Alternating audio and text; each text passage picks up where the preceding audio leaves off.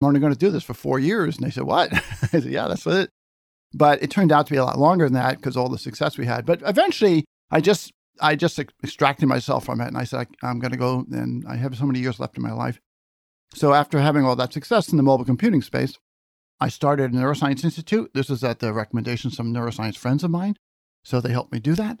And I ran that for 3 years. And now I've been running sort of a private lab, just doing pure neuroscience for the last 17 years.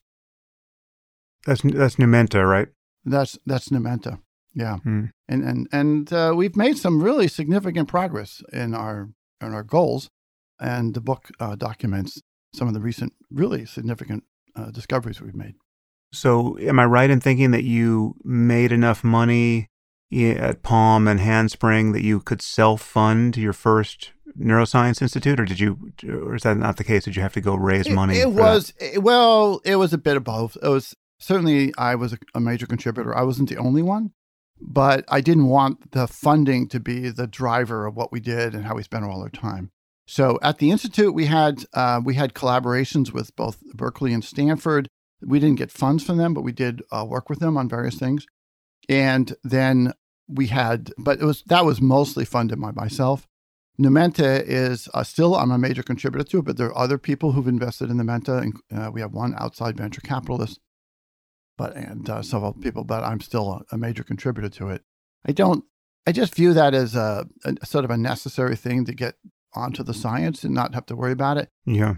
Because when I was at Berkeley, what I was told over and over again, and I really came to understand this. In fact, I went and eventually, after that, when I was running the Redwood Neuroscience Institute, I went to Washington to talk to the National Science Foundation and the National Institute of Health, and also to DARPA, who were the funders of neuroscience. And everyone thought what we were doing, which is sort of big theory, large-scale theories of neocortical function, that this was like the most important problem to work on. But everyone said they can't fund it for various reasons. And so over the years, I've come to appreciate it's very difficult to be a scientist doing what we do with traditional funding sources. But that we don't work outside of science. We partner with labs, and we go to conferences, and we publish papers. We do all the regular stuff.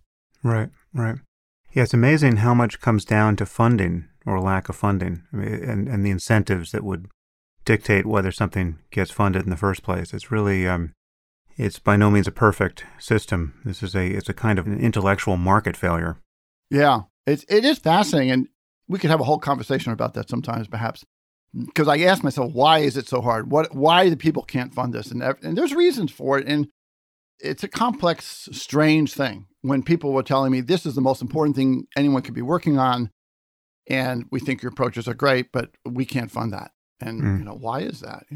But it's I just accepted the way it was. I said, okay, this is the world I'm living in. I'm going to get one chance here. If I can't do this through being I was working my way as a graduate student to getting a position at a university, how am I going to do it? And I said, okay, it's not what I thought, but this is what's going to be. Mm. Nice. Well, let's jump into the neuroscience side of it. Generally speaking, we're going to be talking about intelligence and how it's accomplished in physical systems. So let's start with a definition, however loose. What is intelligence in your view? So I didn't know and didn't have any ideas about what this would be. It was a mystery to me. But we've learned what a good portion of your brain is doing. And so we studied the neocortex, which is about 70% of the volume of a human brain. And I now know what that does. And so I'm going to take that as my definition for intelligence here. What's going on in your neocortex is it's learning a model of the world, an internal recreation of all the things in the world that you know of. And how it does that's the key in what we've discovered. But it's this internal model. And intelligence requires having an internal model of the world in your head. It allows you to recognize where you are. It allows you to act on things. It allows you to plan and think about the future. So if I'm going to say, what happens when I do this? The model tells you that. So to me, intelligence is just about having a model in your head and using that for planning and action. It's not about doing anything particular. It's about understanding the world.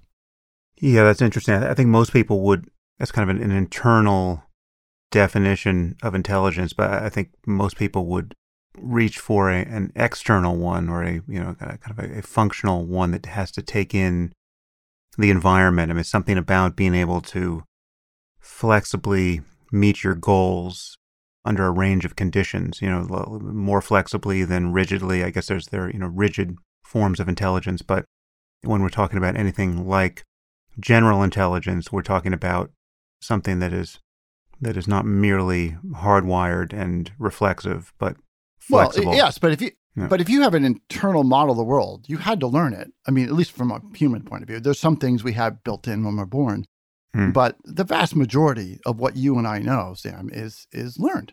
We didn't know what a computer was when you're born. You don't know what a coffee cup is. You don't know what a building is. You don't know what doors are. You don't know what computer codes are. None of this stuff.